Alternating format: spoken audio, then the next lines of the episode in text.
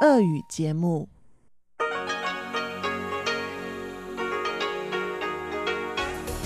В эфире Международное радио Тайваня. В эфире русская служба Международного радио Тайваня. Здравствуйте, дорогие друзья! С Новым годом по лунному календарю вас поздравляет Мария Ли, и я объявляю о начале нового часа передачи с Китайской Республики на Тайване. Час – это если вы слушаете нас на частоте 9490 кГц с 11 до 12 по UTC или на нашем сайте – ru.rti.org.tw.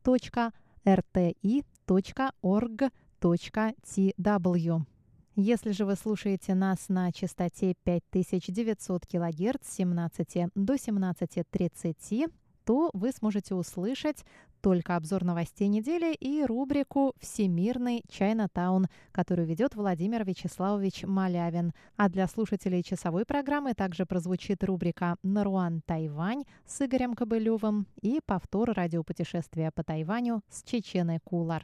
恭喜恭喜恭喜你呀！恭喜恭喜恭喜你 ！Давайте посмотрим, какие важные события происходили на этой неделе.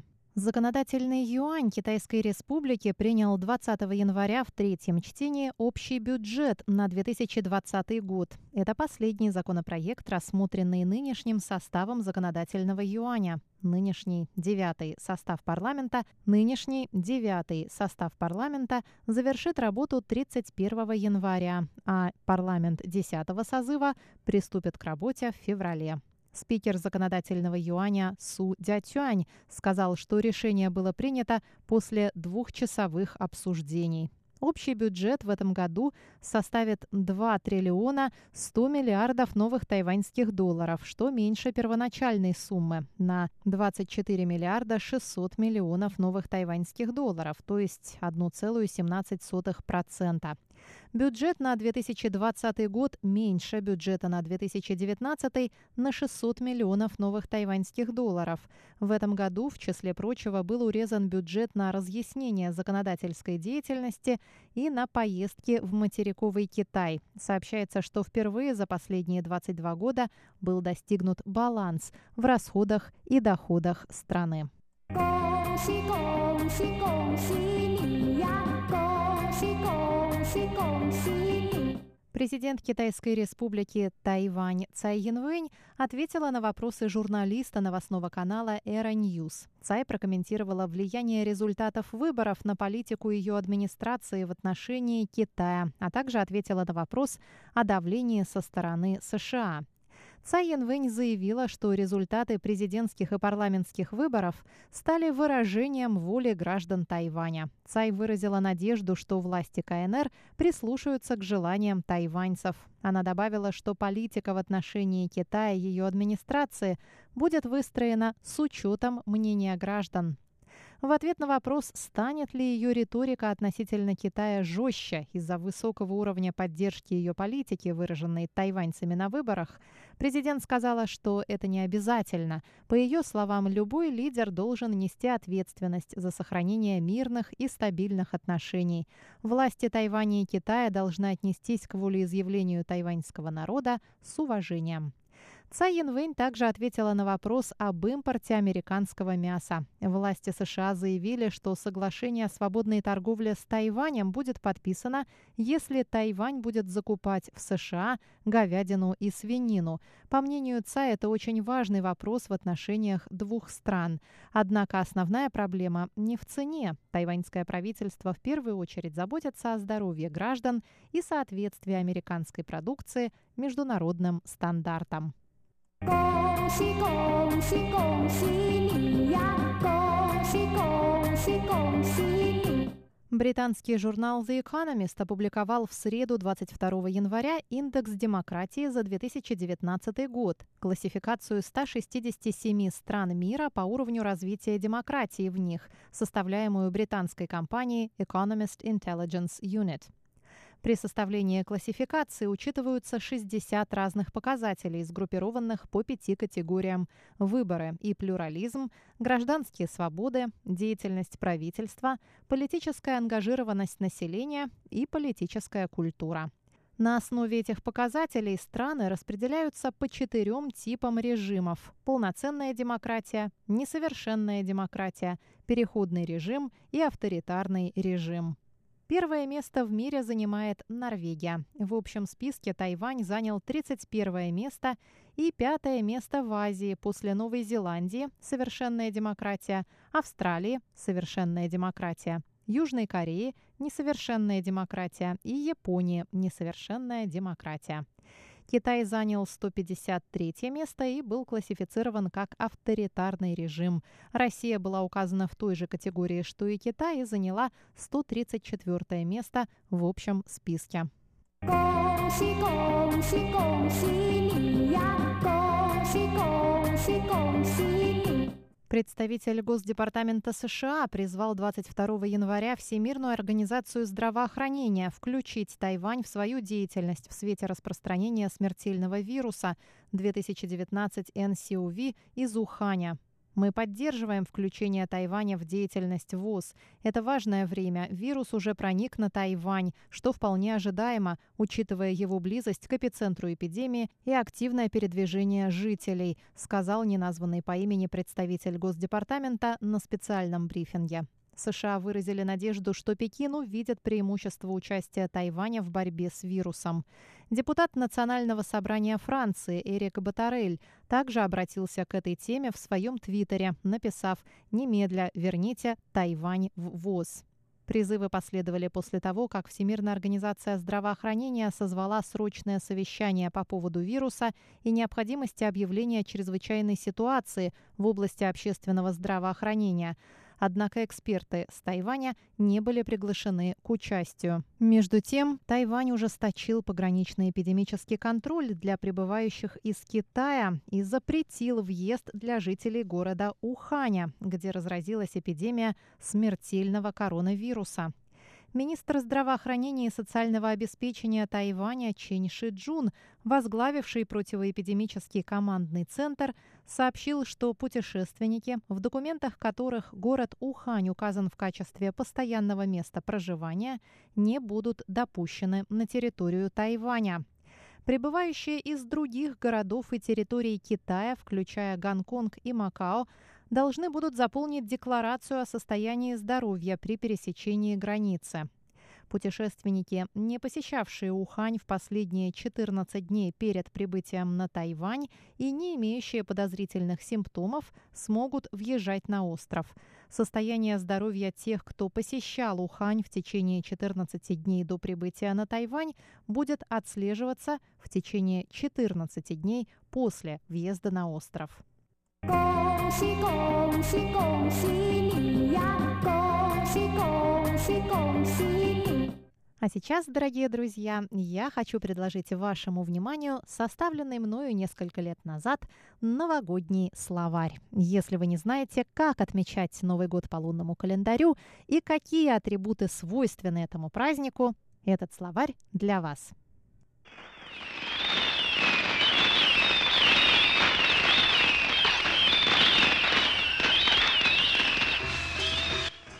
Новогодний словарь.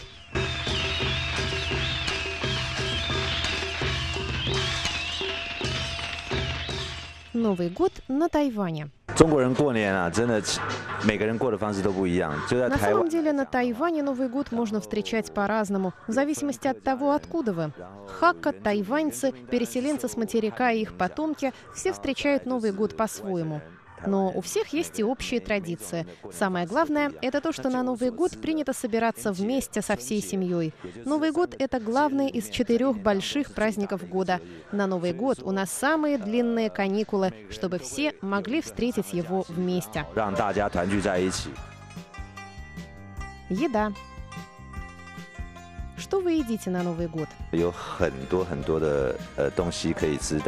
Еда может быть самая разная, но самое главное – это ненигао – рисовый пудинг. И это главное. А так у людей из разных мест по-разному. Кто лепит пельмени, кто ест рыбу. Тут у кого на что воображение хватит. Хунбао. Ну хорошо, наелись, а дальше что? А дальше деньги. Деньги в красных конвертах. Хунбао – одна из главных наших новогодних традиций. Старшее поколение дает деньги младшему. Есть поговорка «я суетен», вроде как деньги останавливают рост. Малыши ведь очень милые, никто не хочет, чтобы они вырастали, поэтому им дают эти подавляющие рост деньги. Ну и старики тоже стареть не хотят, поэтому им тоже дарят хунбао. Бинпао. 哦，说到鞭炮，这个很好玩。其实鞭炮啊， 中国人想了一个很好的理由来玩鞭炮。Беньпао – новогодние хлопушки. Почему на Новый год так шумно? Потому что все взрывают хлопушки. Их взрывают, чтобы отпугнуть чудовище Нень-шоу. Нень по-китайски значит «год». Шоу «Чудовище». Никто не знает, как оно выглядит. Никто его не видел, потому что его отпугивают хлопушки. Мы специально ходим его пугать, чтобы оно на нас не напало. А вообще это очень весело. Весело. Вам весело, а мне не заснуть. Но вообще в Новый год и не положено спать. Это правда. До 12 ночи спать нельзя, а после и не заснешь, так как ровно в 12 все начинают взрывать хлопушки. А есть еще такое слово, как шоушуй или сон для долголетия. Это означает, что молодому поколению в Новый год нельзя рано ложиться спать, так как чем позднее оно заснет, тем дольше проживут их родители. Поэтому молодежь не осмеливается рано ложиться спать в новогодний новогоднюю ночь. Впрочем, она и в обычные дни рано не ложится.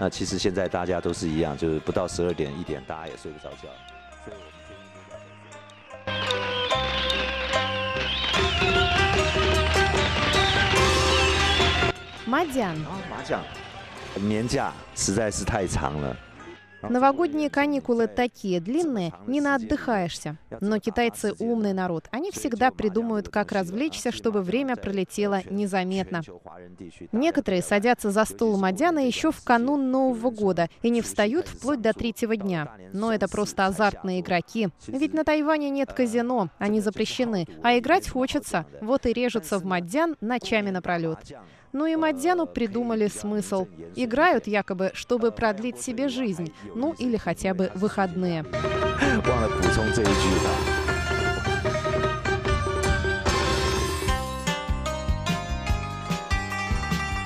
Чуси, – канун Нового года.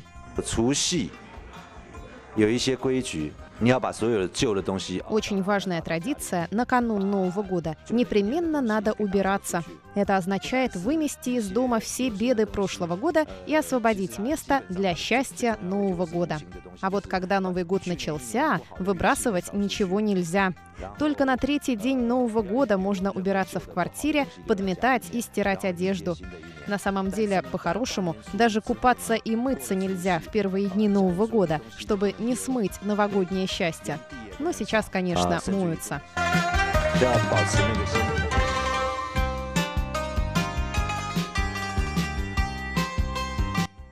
Чуи – первый день Нового года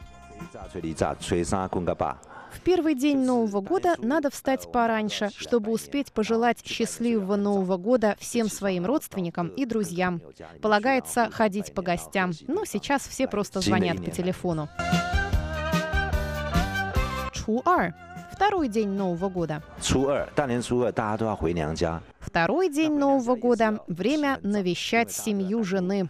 Встать надо очень рано, так как чем раньше встанешь, тем раньше можно будет уехать.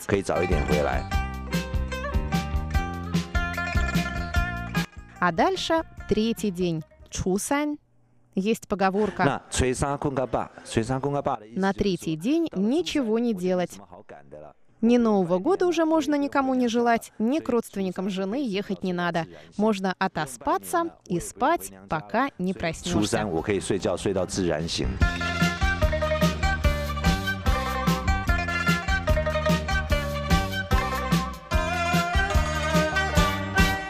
Редактор новогоднего словаря Мария Ли и его составитель Бэй Шань желают вам счастливого Нового года!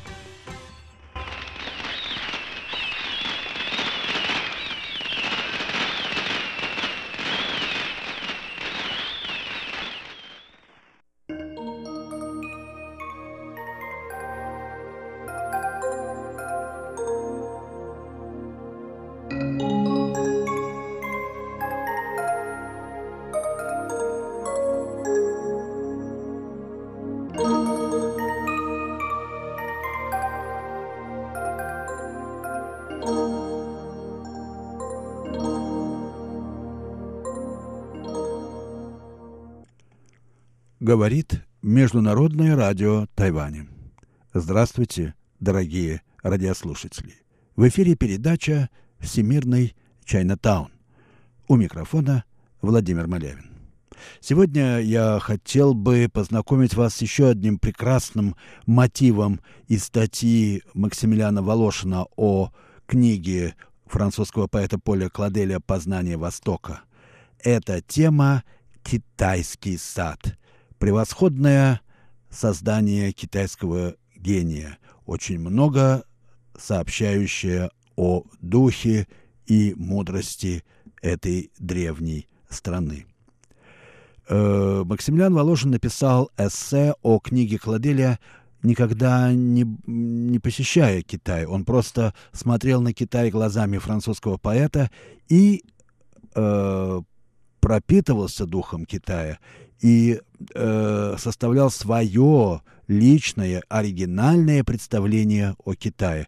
Очень эффективный прием, крайне редко встречающийся в литературе. Это не просто пересказ, конечно, э, статьи Кладеля. Это глубокое и вдумчивое размышление о духе Китая. Итак, Поль Кладель в китайском саду в изложении или воображении, можно сказать, русского поэта Максимилиана Волошина. Половина четвертого. Белый траур, пишет Волошин. Небо точно закутано в простыни. Воздух сырой и теплый. Вонь сильная, как динамит. Пахнет маслом, чесноком, жиром, потом, опиумом, мочой, калом и падалью. Стена змеится и вьется, ее хребет из кирпичей и прорезных черепиц напоминает спину присмыкающегося дракона. Нечто вроде головы в клубах дыма заканчивает ее. Это здесь. Он постучался в черную дверцу. Через ряд низких прихожих и узких коридоров он проник в необычное место. Перед ним была гора, рассеченная пропастью, куда можно было спуститься по крутым карнизам. Подошва омывалась маленьким озером, наполовину покрытым зеленой плесенью. Через него наискось зигзагами перекинут мост.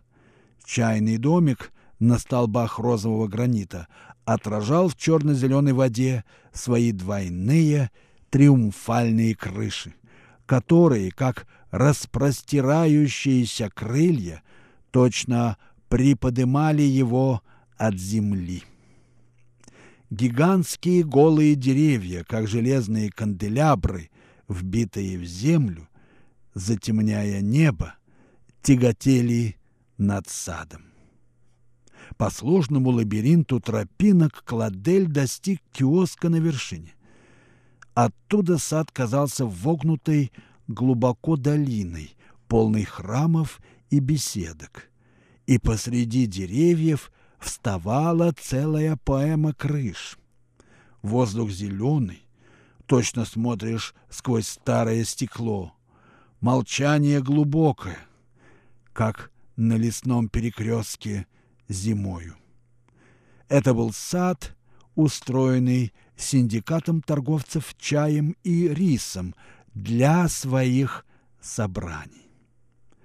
«Это сад из камней», — подумал Кладель. Как старые итальянские и французские рисовальщики, китайцы поняли, что сад, благодаря замкнутости своей ограды, должен существовать сам в себе и твориться из всех своих частей. Точно таким же образом, как пейзаж слагается не из травы и тона листвы, но согласованием линий и движением почвы. Также и китайцы свои сады в буквальном смысле слова строят из камней. Вместо того, чтобы живописать, они лепят.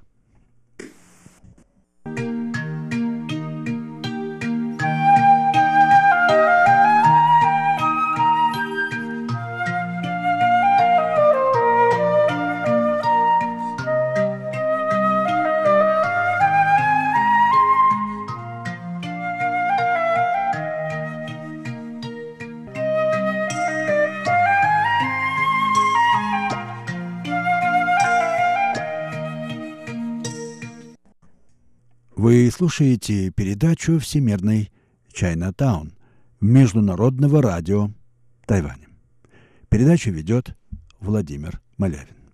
Давайте продолжим знакомство с китайским садом через посредничество русского поэта Максимилиана Волошина и французского поэта-писателя и дипломата Поля Клоделя, автора книги «Познание Востока», а Волошин написал эссе по мотивам этой книги, вполне оригинальное, э, которое, э, на удивление, точно и поэтично передает дух китайской культуры. Итак, кладель в китайском саду. Камень пластический и свободно поддающийся моделированию, по разнообразию своих планов, форм, контуров и рельефов кажется китайцам более покорным и более пригодным для создания человеческого убежища, пишет Волошин, чем растение, сведенное к своей естественной роли украшения и орнамента. Природа сама готовит китайцам материалы сообразно тому, как рука времени, мороз, дождь, стирают, сверлят, делают зазубрины, впадины в скалах своими вникающими пальцами. Лица животные, костяки, руки, раковины, торсы без головы, переплетенные листвою и рыбами. Китайское искусство овладевает этими странными формами, подражает им и располагает их с утонченным мастерством. В тот же день Кладель посетил сад еще более необычайный. Была уже почти ночь, когда он вошел в замкнутую ограду до самых стен, наполненную широким пейзажем. Это был круговорот скал, хаос, груды опрокинутых глыб, нагроможденных морем, проломившим свой лед. Это был вид на область гнева. Это бледная пустыня, точно мозг, рассеченный перекрещивающимися бороздами. Китайцы сдирают кожу с пейзажа.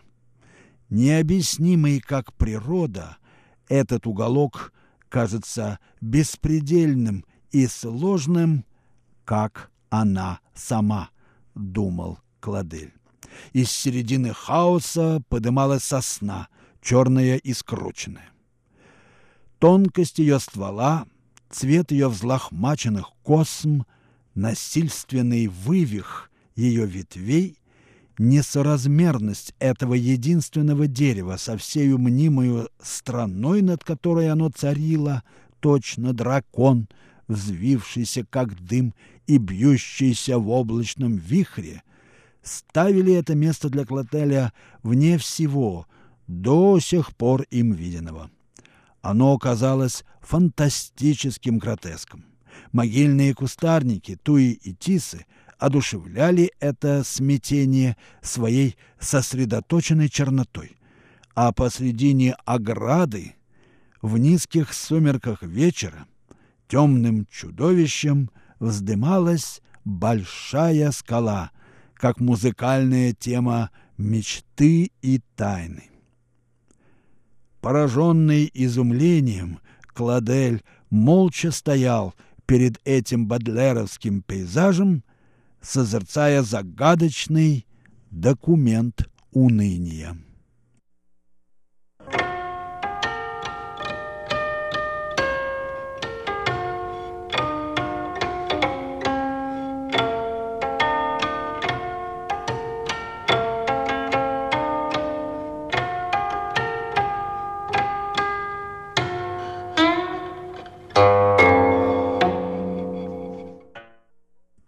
Напоминаю, что вы слушаете Международное радио Тайваня, передачу «Всемирный Чайнатаун». Передачу ведет Владимир Малявин. В сегодняшней передаче я знакомлю вас с э, духом китайской мудрости и цивилизации, выраженным в эссе русского поэта Максимилиана Волошина, замечательного поэта Серебряного века, посвященной книге Поля Кладеля – познание Востока. Э, Волошин смотрит на Китай глазами Кладеля, но делает собственные выводы, сам переживает свои свежие впечатления и э, очень удачно э, описывает Китай и дает ему оценки. И вот следующая тема книги Кладеля – «Китайский город». Вот как рассказывает об этом Волошин. Была ночь. Шел тихий дождь. Небольшой группой, руководимые полицейским, несколько европейцев вышли для осмотра города. Дорога вела переулками, проходами, лестницами, подземными ходами и вывела во двор храма, который на ночном небе темным силуэтом подымал загнутые рога своих крыш. Глухой свет лучился из-под темного портика. Пещера была наполнена дымом ладана и докрасно раскалена тусклым пламенем. Идол был отделен деревянной решеткой от своих присных и от престола, на котором лежали гирлянды плодов и стояли миски с пищей. Потолка не было видно. Смутно можно было разглядеть бородатое лицо гиганта. Жрецы сидели вокруг овального стола. Потом они снова шли по узкой улице посреди темной толпы. Это были столярные мастерские, ателье гравировальщиков, портные, сапожники, меховщики, бесчисленные кухни, где посреди чугунов с лапшой и бульонов трещало жаркое, черные провалы, в глубине которых слышался плач ребенка, среди гробов, поставленных столбами, светился огонек трубки, на поворотах улиц и на изгибах маленьких каменных мостов, в нишах за железной решеткой между двумя красными свечами стояли идолы. После долгого пути под дождем и по грязи они пришли в тупик, грубо освещенный светом большого фонаря. Высокие глухие стены цвета крови, цвета язвы, выкрашены охрой, такой красный, что свет, казалось, лучился от них. Круглая дыра снова вывела во двор храма. Храм этот мрачная зала. Из нее несет запахом земли. С трех сторон она украшена двумя рядами идолов, которые поднимают мечи, лютни, розы и ветви кораллов. Проводник пояснил, что это годы человеческой жизни. Кладель задержался на минуту, чтобы найти 27-й год. Прежде чем нагнать ушедших, он заглянул в маленькую нишу за дверью. Коричневый демон с четырьмя парами рук, с лицом скорченным от ярости, прятался там, как убийца. И снова путь по кишащим улицам среди хаоса десяти тысяч невидимых лиц. Они зашли в курильню опиума. Это было длинное большое здание в два этажа, наполненное синим э, дымом. В тумане можно было различить маленькие лампочки для опиума, точно души курильщиков. Могильное курево, которое устанавливает между нашим воздухом и сновидением среднюю атмосферу, вдыхаемую посвященными в эти мистерии. — думал Кладель. Потом был рынок женщин. Как животные, выведены на базар, на низких скамеечках сидели проститутки. Головы их были украшены цветами и жемчугом. Они были одеты в широкие шелковые блузы и просторные вышитые панталоны. Положив руки на колени, они сидели неподвижно, ожидая прохожих. Рядом со своими матерями, также одетые, как они, и такие же неподвижные, сидели маленькие девочки.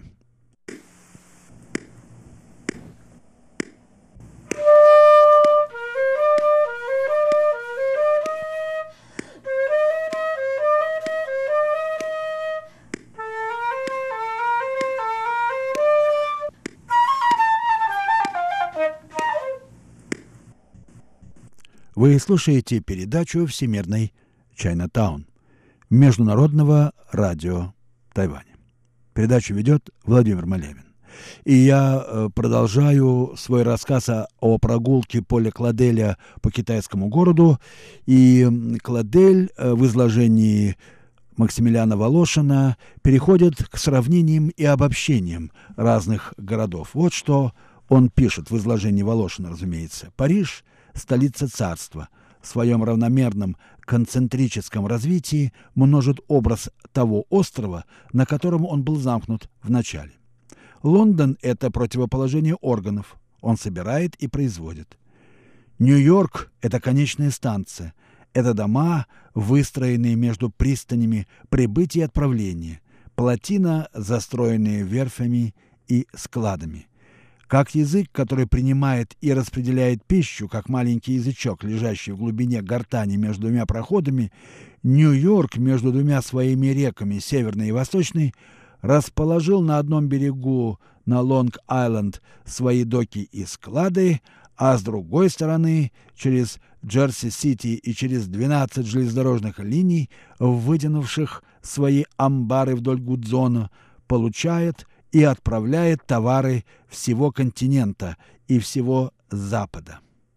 Активная точка города, целиком составленная из банков, биржи и контор, является как бы оконечностью языка. А улицы китайских городов созданы для того, чтобы идти вереницей. В непрерывном ряду без конца и без начала каждый занимает свое место, это скважины, устроенные между домами, похожими на ящики, в которых вышибли один бок, и где люди спят вперемешку со своими товарами. То, что больше всего отличает этот город, по улицам которого я прошел только что от всех других городов, виденных мною, это отсутствие лошадей. Это исключительно человеческий город. Кажется, будто китайцы держатся правила никогда не прибегать к помощи животного или машины в тех случаях, когда работа может дать заработок человеку. Это объясняет и узость переулков, и лестницы, и выгнутые мосты, и дома без стены, и извивность этих проходов и коридоров. Город составляет одно сжатое целое, один промышленный пирог, сообщающийся во всех своих частях. Когда наступает ночь, каждый баррикадируется, а днем не существует дверей, то есть таких дверей, которые можно запирать. У двери здесь нет официального значения. Это только приспособленная дыра. Нет стены, которая через какую-нибудь трещину не давала бы проскользнуть тонкому и ловкому существу. Здесь нигде не встретишь широких улиц, необходимых для общего массового движения. Это только собирательные коридоры, приспособленные проходы. Я уношу с собой впечатление жизни тесной, наивной, беспорядочной. Города одновременно и раскрытого, и переполненного, единого дома, в котором живет многочисленная семья. Теперь я видел древний город, чуждый современных концепций и напрасных устремлений. город, в котором человек живет, повинуясь двойной неволе – неволе инстинкта и неволе традиций. Нельзя ли установить специальные методы для его изучения? Геометрию улиц, меру углов, выкладки перекрестков, расположение осей – все это движение разве не параллельно им? А все, что отдых и удовольствие не перпендикулярно? Длинная книга. Вы слушали передачу «Всемирный Чайнатаун». Ее подготовил Владимир Малявин. Я прощаюсь с вами, дорогие друзья, до следующих встреч. Всего хорошего.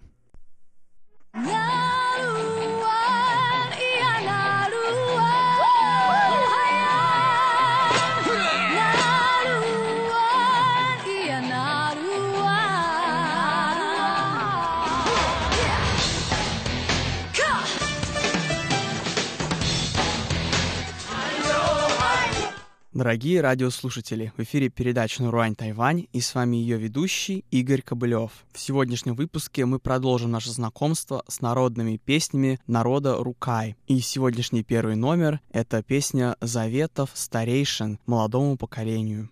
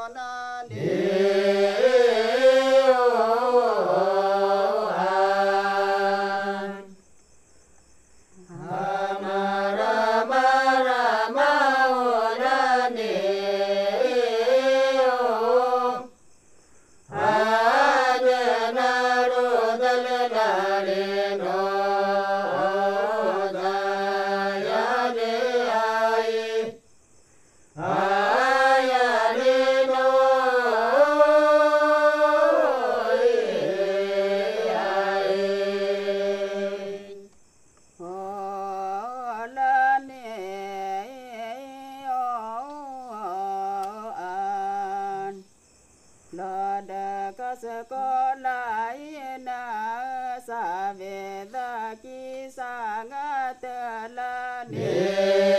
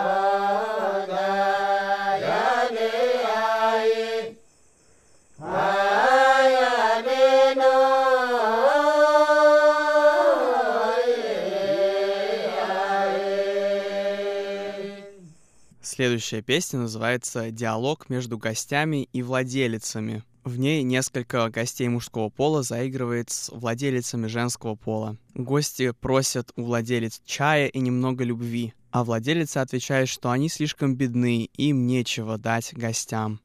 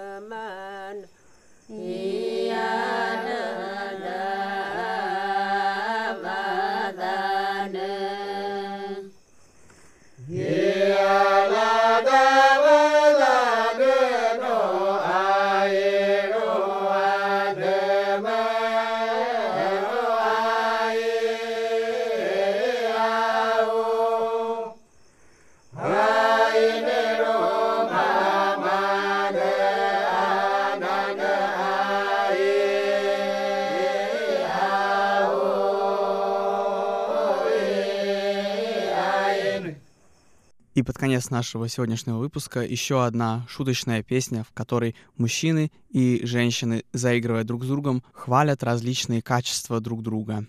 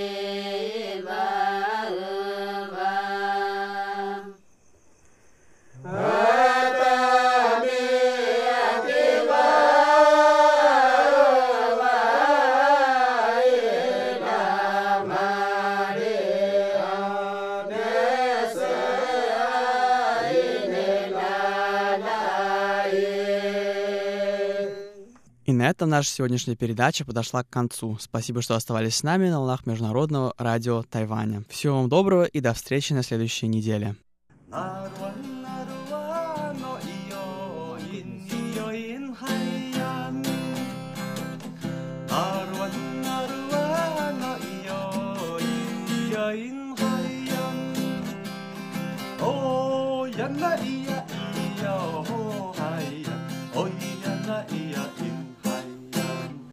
Здравствуйте, дорогие друзья! Вы слушаете еженедельную передачу «Радио путешествия по Тайваню» в студии у микрофона Чечена Кулар.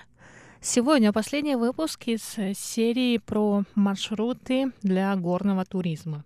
Горных троп на острове огромное множество, а Бюро по делам туризма на специальном сайте рассказало о 24 классических маршрутах для горного туризма.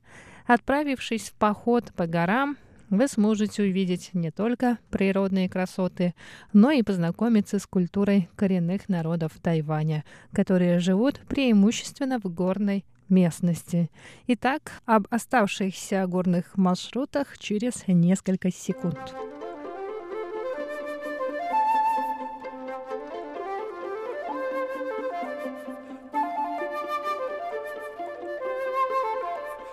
Если вы помните прошлый выпуск передачи, я закончила на рассказе о трехдневном маршруте по горе Алишань и поселении народности Цзоу.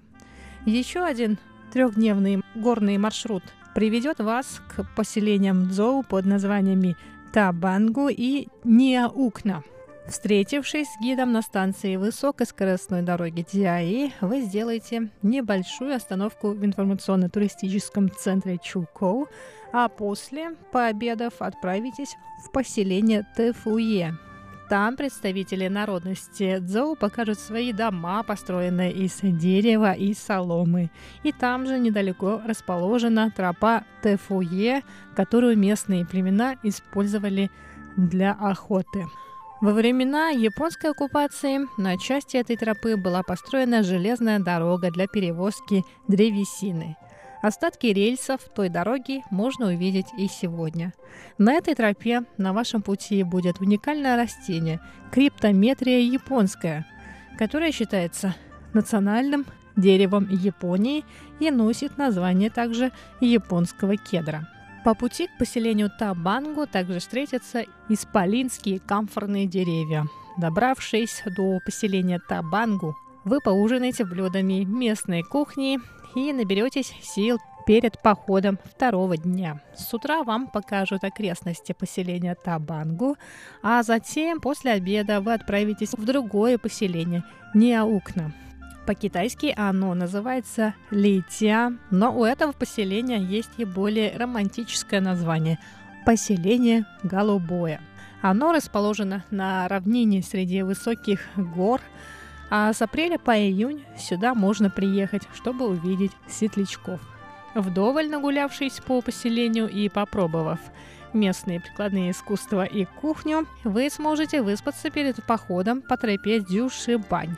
Эта тропа стала пешеходной под влиянием сильных ветров.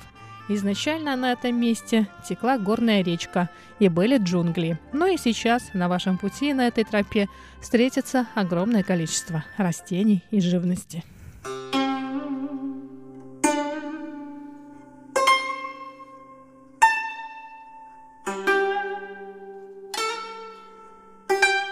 Следующий маршрут, который продлится два дня, начнется сразу с дегустации блюд коренного народа Цзоу.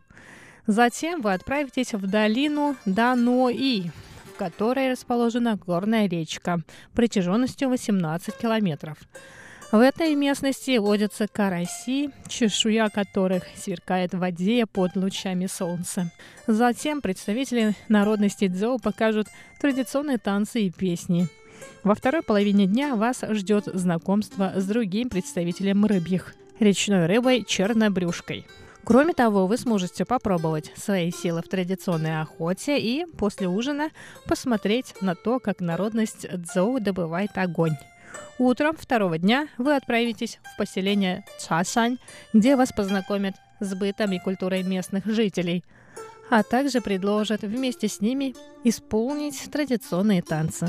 После обеда вы сможете сделать прекрасные фотографии на зеленом лугу Нью-Будзай.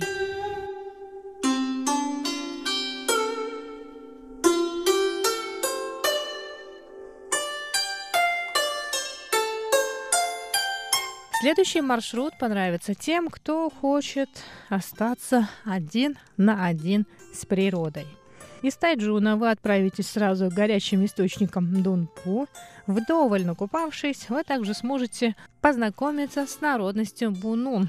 Весь второй день вы проведете в рекреационной зоне Татака, расположенной на Нефритовой горе. Само это место расположено на высоте 2600 метров над уровнем моря. Из представителей фауны вам могут встретиться олени и обезьяны. А третий день этого похода вы проведете в национальном парке Алишань. Если вы когда-нибудь окажетесь в этом месте, вы не должны упустить из виду пять чудес, которые встретятся вам на горе Алишань. Это восход солнца, облака, железная дорога, густой лес и закат. Как только ранним утром наступает рассвет, над горой Алишань медленно появляется проблеск солнечного света и начинается новый день. В сумерках оранжево-красный закат – еще одна захватывающая сцена. С другой стороны, есть и море облаков, которые обычно можно увидеть во время восхода и захода солнца в солнечный осенний день. Одна из трех оставшихся в мире горных железных дорог находится также на Алишане. Она была построена для перевозки древесины, но сейчас по ней ходит туристический поезд и перевозит туристов по всему лесу. Туристы, которые не хотят садиться на поезд, могут прогуляться по тропам и насладиться природой и свежим воздухом.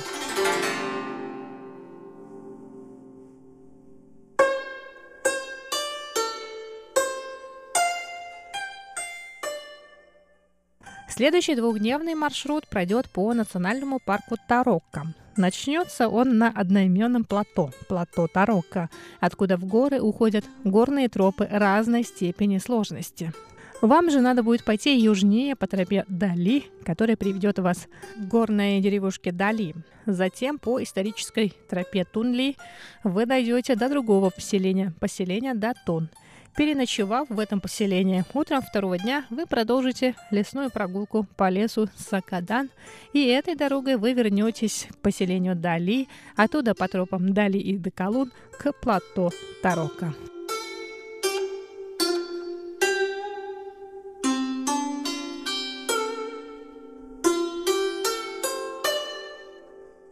Маршрут следующего похода проходит на ферме Улин в центральной части Тайваня.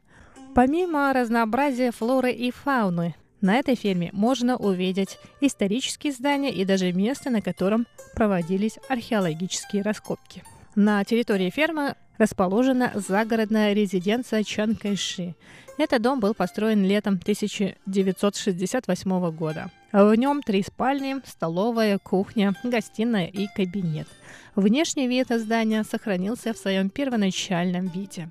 Культурно-археологические раскопки Чи-Диавань расположены на юго-западном склоне и в нескольких шагах от зоны отдыха Улинь. А тем, кто планирует увидеть цветение сакуры в этом году, я посоветую посетить ферму Улень с 8 по 29 февраля.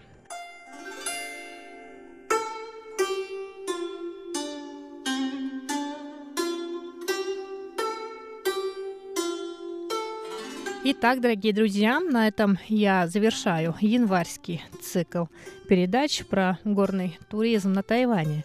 За подробной информацией о маршрутах, о которых я рассказывала на протяжении четырех выпусков, а также о транспорте и о том, как можно добраться к тайваньским горам, вы можете узнать на сайте Бюро по делам туризма, посвященном году горного туризма. Ссылку на этот сайт я оставлю в анонсе к этому выпуску на сайте русской службы Международного радио Тайваня. Ну а я с вами на этом прощаюсь. До скорых встреч на волнах МРТ.